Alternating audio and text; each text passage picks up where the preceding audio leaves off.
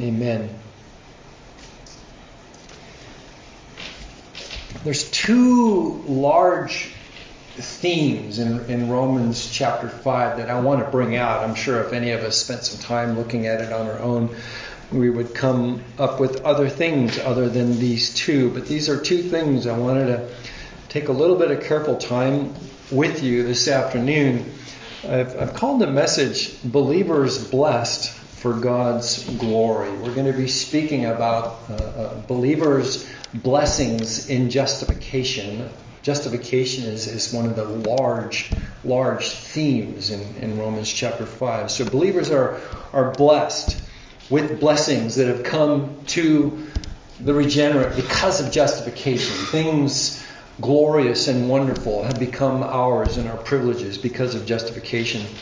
And then something a, a, tiny bit less intuitive, but a, a very dramatic uh, point that is made also here in Romans chapter 5 is, is, is how central the glory of God is in justification of sinners. There, there, there is this dramatic point made that, if I could say it in this way, God is the only one who can and should get any glory for his work and salvation. And, and that point is made in a really interesting way here in uh, Romans chapter 5. So I'm going to read verse 1 with you, and then I'm going to jump down to verse 18 and read to the end of the chapter. Romans 5:1 says, Therefore, having been justified by faith, speaking of the glorious work of salvation in past tense, you who have been born again have been justified. But justification is, in, in a sense, it's the door you walk through on, on your way into salvation. Justification is the forensic or the judicial work of of, of taking the, the, the guilty sinner and sin rests.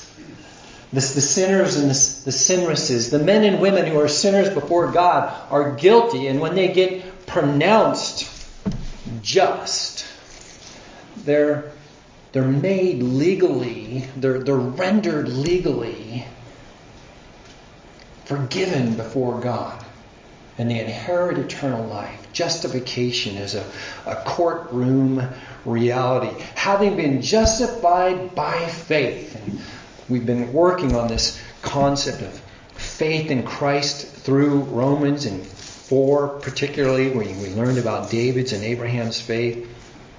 He says we have peace with God through our Lord Jesus Christ. Justification is, is the doorway into a person's peace with God. And, and without justification and the favor of Christ, without sonship, peace with God is not a given. The world loves to say and think to itself, God is love. He loves us. He's, he's so nice to us. But God's wrath has been revealed from heaven against the ungodly and the unrighteous of the world. And that's everybody. The Bible defines everybody in their ungodliness and their unrighteousness. The wrath of God comes. And it's a terrifying and horrible reality to think about. So don't let people get away with the thought that, oh, God just loves everybody and He's just going to open the doors wide to heaven for all of the men on planet Earth. It's just not that way because it says, justified by faith, we have peace with God through our Lord Jesus Christ. The Lord Jesus is, is the one by whom and through whom and, and, and the only way to actually have peace with God. You know, when I lived in Thailand, it was the first time I, I ever had exposure to a country that had a king. And Thailand loves their king. And, and the, the, king's home is a real palace. And there's palace guards and, and the military and all the officials in Thailand are, are devoted to the kingdom and to the king and, the, and, and preserving the dignity and the honor of the king. And if if I went to Bangkok and, and, knocked on the door of the palace, or maybe even just put my shoulder into it and tried to break into the door of the palace to go and see the king, what kind of reception would I get there? I mean, some men would be there with guns and, and clubs and, and, and, and tase me. I don't know. You, you don't just barge into the door of the king and go say, Hey, I'd like to see the king. How are you? So Americans don't understand this kind of dignity and respect for authority of a king. But when you begin to get your mind around it, you realize that the son of the king is why you could expect to meet the king with peace. Isn't that beautiful? The Son is the one who, when you put your faith in the Son, you, you share in sonship. And that is how peons like us, rebellious sinners like us, can have peace with the King. And so, justification not only is a, a legal declaration of of your forgiveness. Justification is the doorway by which you experience this amazing blessing. Peace with God is the one mentioned in verse 1 there. Peace with God through our Lord Jesus Christ. Jump with me down to verse 18. Therefore, therefore, as through one man's offense judgment came to all men. This is introducing a new theme this is this other theme I told you we'd be looking at here. As through one man's offense judgment came to all men, resulting in condemnation, even so, through one man's righteous act the free gift came to all men, resulting in justification of life. For as by one man's disobedience many were made sinners, so also by one man's obedience many will be made righteous.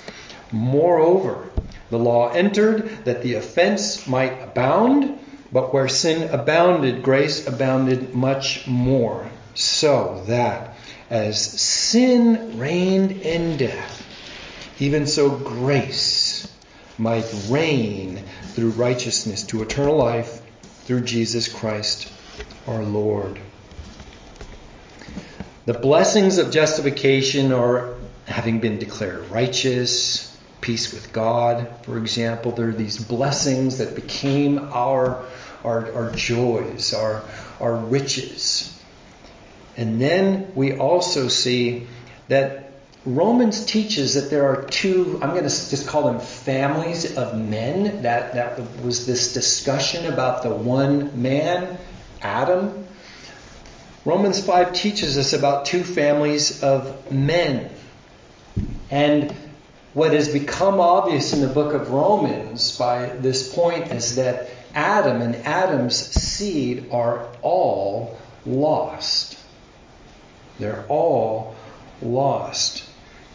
In a way, you could say that they are confined to their father's slavery. They, if, if you're born in Adam, you're born with Adam's slavery to sin and condemnation in Adam's sin. Now, the interesting point that we're going to consider in Romans is that the gospel says that God has accomplished something in Christ. There, there, there is something that has taken place in the Lord Jesus Christ that is very, very similar to what took place in Adam. Adam and the Lord Jesus Christ are on a parallel track, if you will. And Adam is actually called a type of Christ. And so we're going to see some, some patterns, we're going to see some similarities that are taught to you about Adam and, and, and what Adam's work resulted in for the rest of humanity. Adam did a thing. And then all of men experienced the fruit of the thing. That's the pattern. The Lord Jesus Christ if I could say it so basely, so, so lowly, the Lord Jesus Christ did a thing. And the result of that thing goes to impact literally hundreds of thousands of men and women over the generations to come. That's the pattern that the book of Romans in chapter 5 is teaching us about.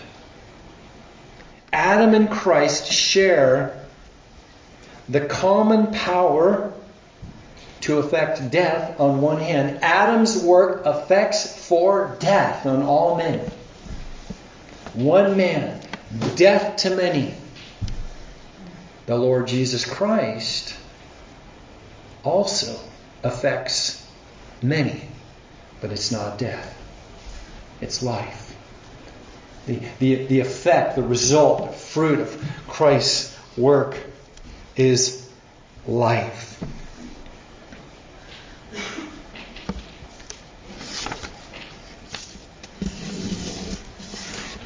Justification by the death and the resurrection of Christ, justification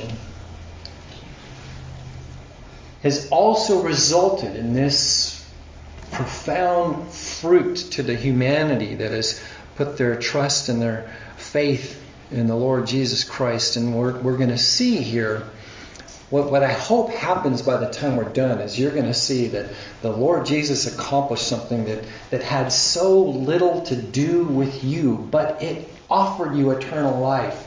That all we are left to do is to praise Him for the rest of eternity for His kind work of salvation. Look at verse 8 in chapter 5. Verse 8. God demonstrates His own love toward us in that while we were sinners, Christ died for us. Now, if you recall, it wasn't last week, it was about a month ago. We were, we were speaking about the, the state of men when God loved them. How noble are men?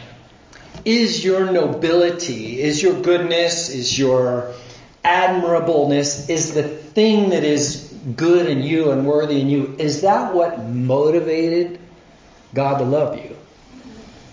No. See, if you recall from a few weeks ago, one of the questions or one of the illustrations we use is how sometimes a mother will give her life for a child. Sometimes a Marine will give his life for some of his fellow Marines. Or, or many examples like this, we, we see that occasionally there is a man or a woman who loves another person or other people and, and because of our love for them because of our, our willingness to sacrifice for them we would give our lives. So what romans said is occasionally a man would give his life for a good man. You remember that? That's not why god gave his life for sinners and that was the point in, in, in what we had studied in romans chapter 5 Occasionally, a man will do that. This is not the kind of love God has for sinners. Your nobility is not the thing that motivated God the Father to put God the Son on the cross. While we were yet sinners, is what it said there in verse 8. Sin, by definition, is rebellion and distaste no affection for the Creator and the Savior. By definition, sin despises Him, doesn't think about Him, is not interested in Him. By definition, by nature, this is your heart toward God. While you are yet sinners, Christ died for the ungodly. It's a different kind of love. It's not a natural human love. That's the point of those lines there. Romans 5 6. When we were yet without strength, in due time, Christ died for the ungodly. That isn't meant to exalt you. It is meant to exalt the greatness of the goodness of God, the generosity of God. 5 8, we just read, God commends his love toward us, and that while we were yet sinners, Christ died for us. 510, for if when we were enemies, are you willing to call yourself an enemy of God before you have come to Christ? Do you realize that you and your unbelief are an enemy? You're an enemy. We like to think ourselves as neutral in our unbelief. Neutral is a much more comfortable position. But the Bible says you're an enemy in your unbelief. Enemies in our hearts because of our evil deeds. When we were enemies, if when we were enemies we were reconciled to God by the death of his son, much more being reconciled, we should be saved by his life. Paul loves to give us these uh, comparisons, doesn't he? he? He's like, look, if, if you in your ultimate loserness, in your evilness, in your rebellion, if God would die for you and save you, what will he do for you now that you've been made righteous? Now that you are his son, what is the nature of his heart and action and deed for you? What is he like now? And, and you're meant to think, wow. When, when I was I, I don't know how many enemies each of you may have. Some of you may have no enemies. You might be very nice people. But if you think hard and long, you might have an enemy in your past somewhere. And would you, if, if, if you gave the most precious possession you had, your very child, to reconcile with that enemy, if you would do that, once they had been restored to closeness and, and rightness with you, is there anything you would not do to show your love and, and your help and your affection for that person? Nothing. You would do anything once that had been restored that way, and that's the point of of this line here in the book of Romans. Reconciled enemies have nothing between them and the favor of our Lord. That's the point. Weak people. Weak people is, is kind of the theme. When they were enemies, when they were unable to save themselves in their sinfulness, weak people Unable to not sin is another way you could look at yourself without Christ. Unable to not sin. Uncaring if you sin or don't sin. This is man's state and his status. The gospel of righteousness by faith offers hope to the man who is dying in his sin. It offers reconciliation to men who are dead in their sins and trespasses.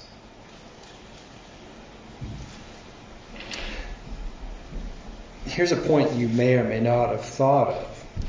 Men understand death in part. How many of you know what death is?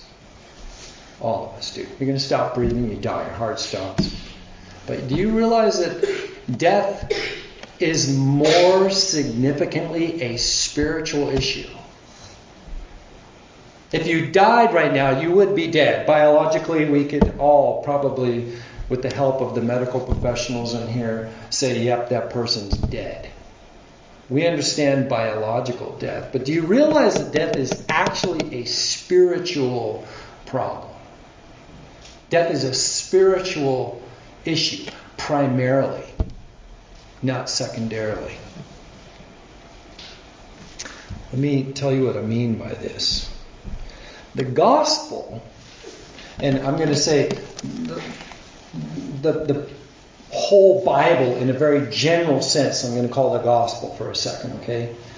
The, the gospel teaches that death is a result of, it rhymes with win.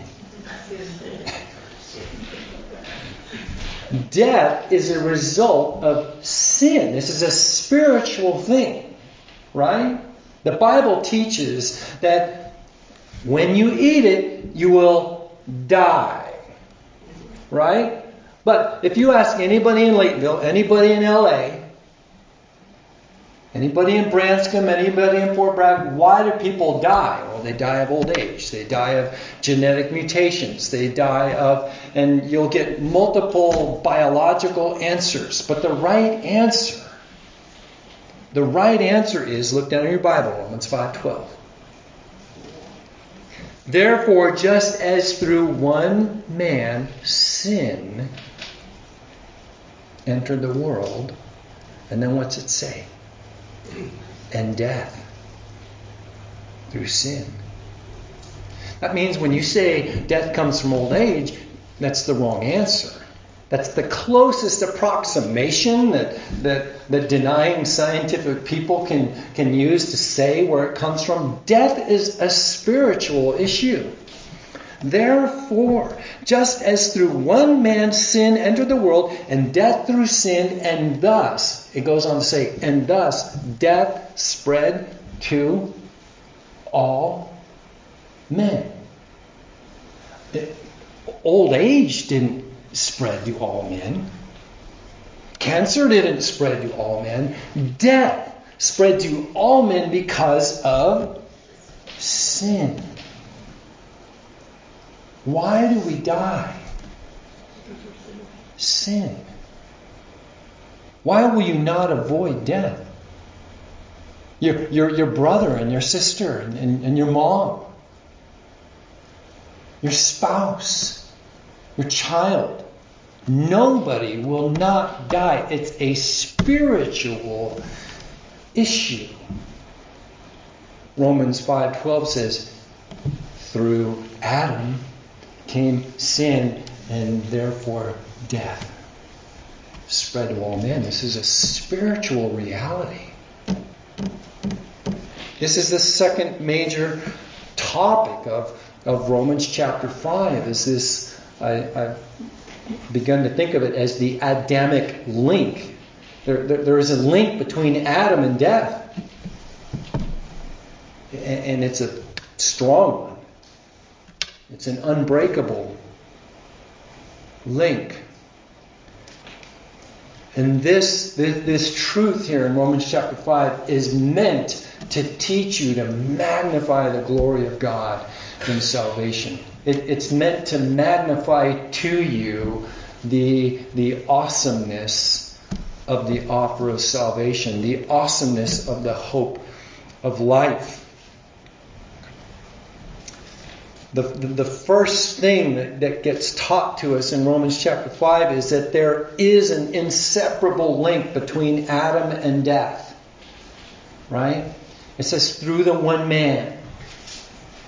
The one man is the unavoidable end and consequence of death. It's also called a curse. The, the death that we inherit by Adam is called a curse, sin's curse. We're cursed because we're in Adam. It's unbreakable link. So one man, Adam, is the doorway into saying universe is too big. We're not really a universe. Men aren't a universe. We're maybe we could just be called a people into one people. Adam is the doorway by which the people, the nations, have and know death. That's the first part of what's taught to us in this section of Romans, Romans 5:14. Nevertheless, death reigned from Adam to Moses, even over them that had not sinned after the similitude of Adam's transgression, who is the figure of him that was to come. Remember that? Romans 5.14 basically said, who was in charge of all mankind after Adam's sin? Death. Death reigned. Death was in charge. Even though, even though there was no law yet. That's why Romans 5:14 says up until Moses they were dying. It's, it's the natural inclination of all religious men and all religious women and all religious children to say, when we break God's law, we deserve death. That's the natural, proper religious way to think about life and death. We break God's law, we deserve death. But the point of Romans 5:14 was, look at it again with me. Nevertheless, death reigned from Adam to Moses.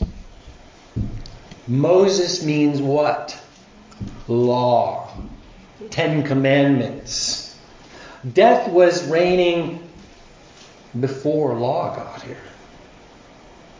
It's just proving the point. Paul is proving the point. Death reigned because Adam sinned, not because the law came in and you broke the law. Although Romans 1, 2, and 3 prove with no doubt that you have broken all of God's laws. But that is the result of your being in Adam. Death reigned. Even over them that had not sinned after the similitude of Adam's transgression. What does that mean? You didn't sin Adam's sin. You didn't break Adam's rule. Adam was told, don't eat. You didn't break that rule, but you die. Death reigns. That's his point. And all men, when we get the weight of this, you and I, what we should be feeling is the weight and even a sense of hopelessness. Well, why do we all have to die if Adam is the one who did it? I don't think that's very fair. I don't like this method. Is it really fair for everyone to die when he's the one who did it and not me? But that is, that, that is the point of laying the case the way it's laid so far. You should feel the weight of this. There's, there's a burden to this. There is a heaviness to this that makes us feel like, well, man, it, it, it seems like it actually must be true, but it seems awfully hopeless. It seems terrible.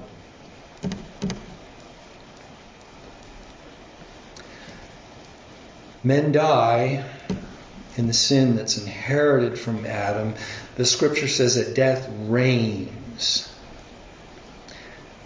Sin is the gospel's explanation for death. And so I just want to challenge you one more time. Make a note of this. Think about this. Why do you think people will die? And in your conversations about death, what are you willing to say in terms of why why does your friend think he is going to die? Why does your daughter or friend think they're going to die? We must understand that this is actually a spiritual problem.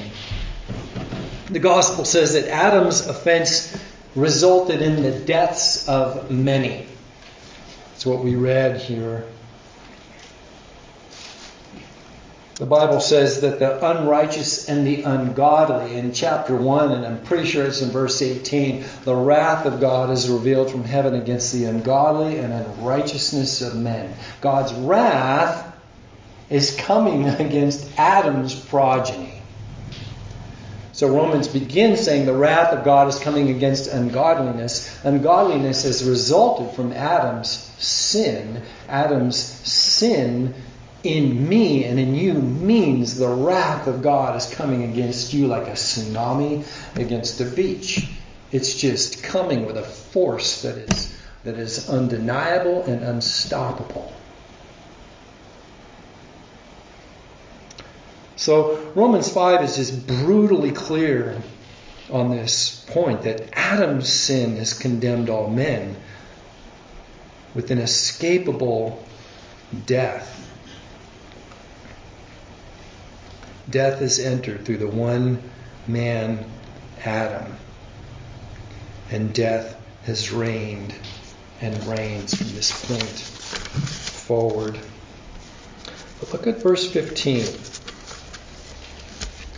one Adam, Adam, the doorway, the man by whom death reigns, is, is, is now given a foil. There's a contrast. Chapter 5, verse 15. The free gift is not like the offense. Okay, the offense is Adam's sin, resulting in the deaths of many. The free gift is not like the offense, for if by the one man's offense many died, much more the grace of God and the gift by the grace of the one man, Jesus Christ, abounded to many. So here's where we see Romans 5 revealing a pattern I alluded to a few minutes ago. There is a pattern, there is a typology in Adam that we we learn to understand how salvation can work without our own personal righteousness. Adam is the type of a one doing a thing resulting in bad for many. Christ is the antitype of one doing a good thing, resulting in good for many. Those, those are the two similar things that we're supposed to see in Romans chapter 5. Adam is the type and Christ is the antitype. Adam is the example of how, look at all this bad that has resulted from his sin. Look at all the death that has resulted from his sin. The antitype Christ, who did a righteous life, a righteous death.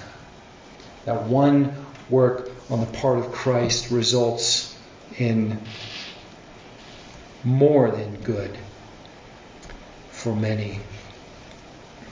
So this is the parallel. Look at verse 16, 516. The gift is not like that which came through the one who sinned. For the judgment which came from one offense resulted in condemnation for everybody. One sin spread into thousands of condemnations, is what that says. But the free gift, that is the, the, the fruit of Christ's work, the free gift which came from many offenses, that is all of the sins of all humanity, many horrible, terrible sins, not the one sin of Adam, many horrible, awful sins of all of humanity actually turned into Christ doing one righteous work and granting them a gift of life. So the, the pattern isn't isn't hand in glove. The, the pattern actually shows uh, contrasting almost opposites. The one wicked deed of Adam resulted in the death of all men. The multiple thousands and hundreds of sin of all men resulted in what on Christ's part? A great deed a righteous gift, a gift of salvation and righteousness for men. Condemnation by Adam, justification by Christ. These are the two powerful truths that are closing up Romans chapter 5. So, the truth here, the, the, the thing that we are meant to begin to really take away and understand is how by the one, by the one work, the one act of God on behalf of sinners who were weak and could not save themselves and possessed none of their own righteousness, all of this happened apart from them. Remember, it wasn't your nobility that attracted God you to want to save you. It wasn't your greatness and your kindness and your worthiness that brings God to you with a desire to save you. What is it that, that attracts God to sinners to save sinners? What is it? His, his electing love. His, his kindness demonstrated while you were yet sinners. Man can't look at himself or anything he's done or anything he's thought. Man can't look at something and go, this is why God would save me, or this is how I got saved. We have to realize that we, we are so far removed from this picture in the same way you are removed from Adam's sin. All you did to get Adam's sin was be born in the line of Adam. That's all you did. So, what did you get? What did you do to get Christ's salvation? What did you do to get Christ's salvation? Somehow, in God's providence, somehow, in God's electing love, He looked on you and He saw you and He said, I will make myself known to this person. I will soften this hard hearted sinner to myself. I will move the heart of this unmovable person to myself. To know me, to trust me, and to love me, and to trust in the righteousness of Christ. This is a pattern that we see here in Romans chapter 5. And what we realize after studying Romans chapter 5 just a little bit here is that every man is bound to either Adam or to Christ. Every man in the world is either in Christ or he is in Adam. It's very, very simple. This is what we learn from Romans chapter 5. You are in Adam. That means you're in your sins. You will die in your sins, or you are in Christ. As an inheritor and as a son and experiencing God's favor. So look with me now at Romans 5 18 and 19 as we work our way toward the end of the passage here. He says, Therefore, as through one man's offense, judgment came to all men, resulting in condemnation, even so, through one man's righteous act, the free gift came to all men, resulting in justification of life.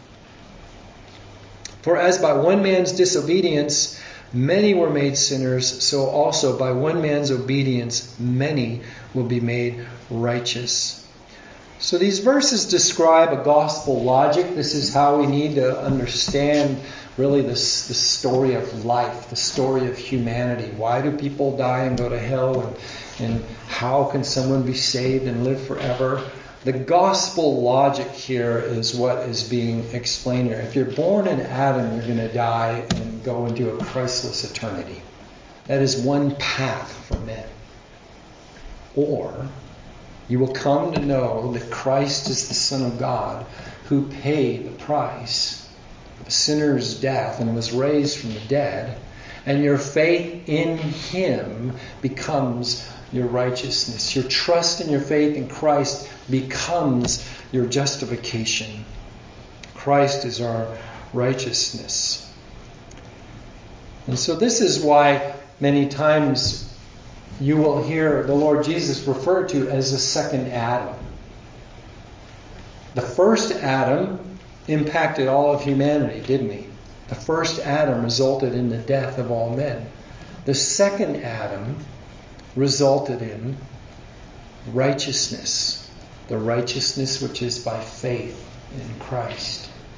These are the two main men for all of humanity natural Adam in the Savior, Christ Jesus.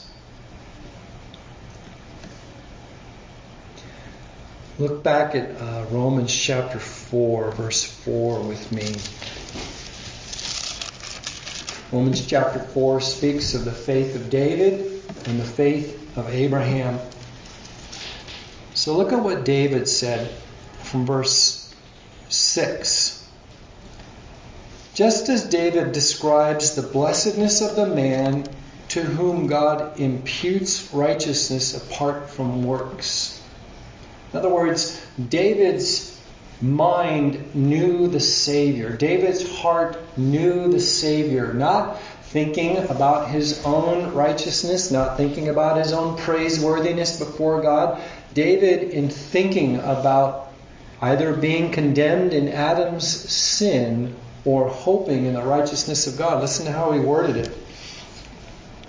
He describes the blessedness of the man to whom God imputes righteousness apart from works. Quote, Blessed are those whose lawless deeds are forgiven and whose sins are covered. Blessed is the man to whom the Lord shall not impute sin. His sin won't be counted against him. He's saying, Blessed is the man where God won't count our sins against us. David doesn't see himself as sinless. He sees himself with hope of salvation because God won't count his sins against him. How is that possible? How is it possible for God to not count your sins against you? The gospel requires you to ask this question How can God not count your sin against you? Where does He put it? What does He do with it? The wage of sin is death. The sinner's sins must be given a death. And the death is in the Lord Jesus Christ. This is how David even understood they could have the hope of life. He knew, he understood that the Messiah would somehow bear his sin. Blessed is the man to whom the Lord shall not impute sin. David saw the righteousness of another being made a gift to him. It's not spelled out in those words here. You've got to see that the prophet David, he knows his hope of life is in his sin not being reckoned to himself.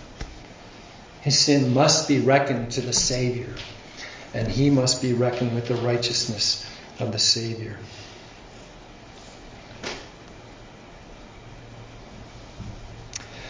Justification magnifies God's glory. Justification, what, what that means is, is justification turns your gratitude, your praise, your glory to God. Justification turns your hopefulness and your joy to God. Why? Because when you rightly understand the history of the sinfulness of men, you know and you believe you were born with Adam's sin. You were born worthy of condemnation in Adam's sin. When, when you understand the biblical history of sin and death, you know there's no escaping it. You know, you know that manness is death and sin.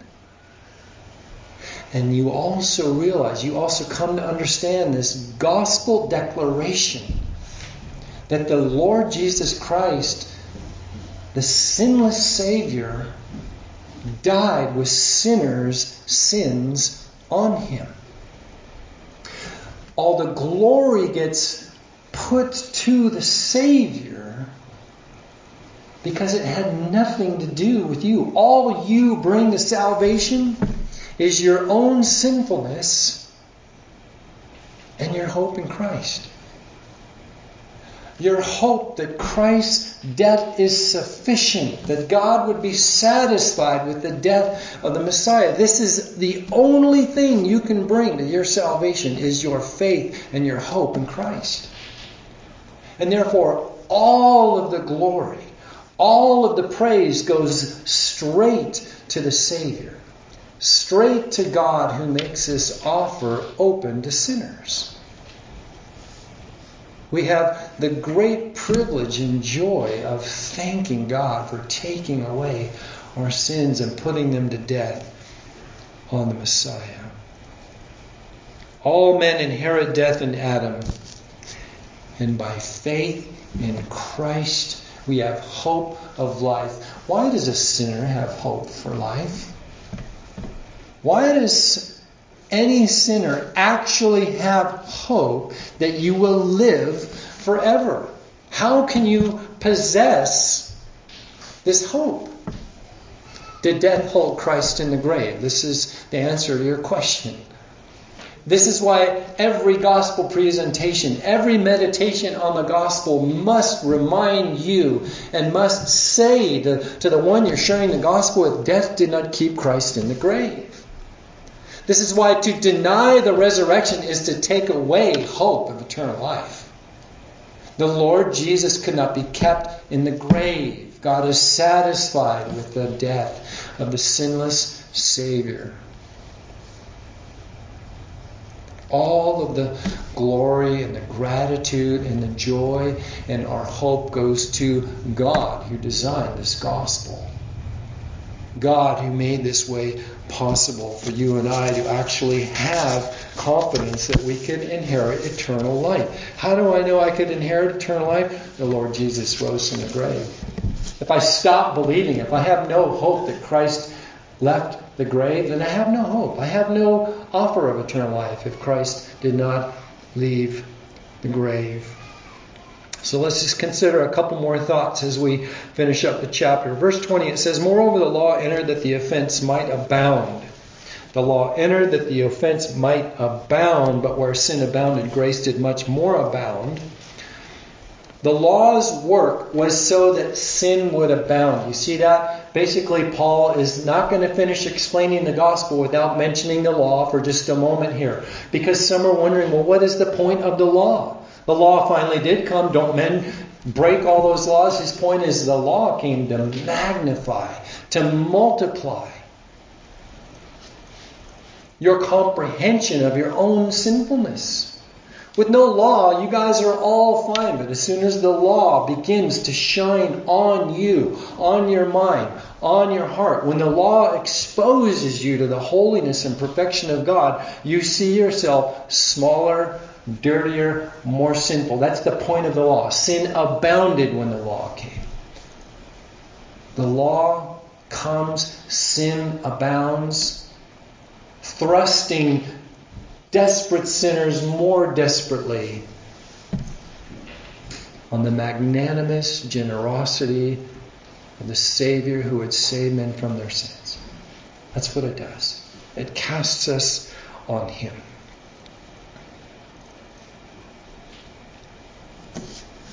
Remember Indiana Jones? I don't even remember what those movies were called, but I saw a couple of them in my late teens and 20s. You guys remember those movies? You remember one time Indiana Jones, he, he, he fell down in like a dungeon type place, you know, and, and he was in trouble. It was a dangerous, you know, bad, scary scene. He's, he's laying on the floor of this dungeon and, and things are bad. And then somebody dropped a torch down into the dungeon. You remember that? What did he see when the torch landed next to him? So things weren't good when he fell, and he's laying there, and it's like, how, how, how do you get out of here? How, what a terrible situation I'm in. And then light came, and then it was horribly desperate in how bad the situation was. That's what it means when the law rightly comes into your life. If you take comfort in the law, if you comfort yourselves and you're keeping the law and say, What a good boy am I. I haven't blasphemed the Lord today. I don't steal. If the law is your source of comfort, you're ignorant to your sinfulness. The law is meant to show you what a desperate sinner you are. When, when the law came, sin abounded. We are people who so badly need a Savior. That is the point of the coming law. Don't let the law be used to comfort you. Let the righteousness of Christ be your place of comfort. Let the, let the hope, let, let your confidence in God's accepting the sacrifice of Christ let your belief in the resurrection be your source of hope and joy in the gospel. Verse 21 so that as sin reigned in death, sin reigned in death, even so grace might reign through righteousness to eternal life. Adam, sin, death. There's a, there's a reign, there's a rule. Sin death because of Adam. There, there's a reign, there's a kingdom, there's a family over there. And when you come to believe and trust in Christ, you're not in Adam's family. You're not in this reign. What reigns when you're in Christ? Life. The righteousness of Christ. We leave death. We enter into this grace in which we now stand, is what we read weeks ago here in, in the book of Romans. Why? Because Christ is righteous. Christ is life. Christ will not die. He lives evermore. Your hope will never be in your sinlessness. Your hope is in Christ's sinlessness. Your hope will never be in escaping death. Your hope is in Christ conquering death. This, this chapter shows you how to leave Adam and how it is you are in Christ. When by faith you trust in and you believe in and you hope in the righteousness Christ. Adam's sin rules, and when it rules, death is his fruit. But grace in Christ rules in life. Men and women, every time the gospel is preached, you have the opportunity to ponder where are you sitting? Where are you standing? Are you in Adam? You look for death. Are you waiting for death? Or do you know? Do you know and trust that the Lord Jesus Christ died to die the sinner's death? So that when you die, you have hoped in Christ like Abraham. His faith was declared to him as his righteousness. Your righteousness is Christ. Your hope is in Christ. Your life is in the life of Christ. And all the glory, all the praise goes to the one who gave us this glorious gospel. Adam was your entrance to sin. Christ can be your entrance to righteousness, forgiveness, peace with God. It's a glorious gospel. Let me close with you in a word of prayer, and uh, we'll get ready for lunch together. Mighty God, I thank you, Lord, for the gospel. I thank you that the Lord Jesus took this amazing pattern of, of being a link to death, and the Lord Jesus gave us a new link to life. We thank you. We praise you for the second Adam. Oh, Lord God, give relief and hope to the hearts of these men and women, Lord. May we trust in and, and rest in the great righteousness of Christ. In his name we pray. Amen.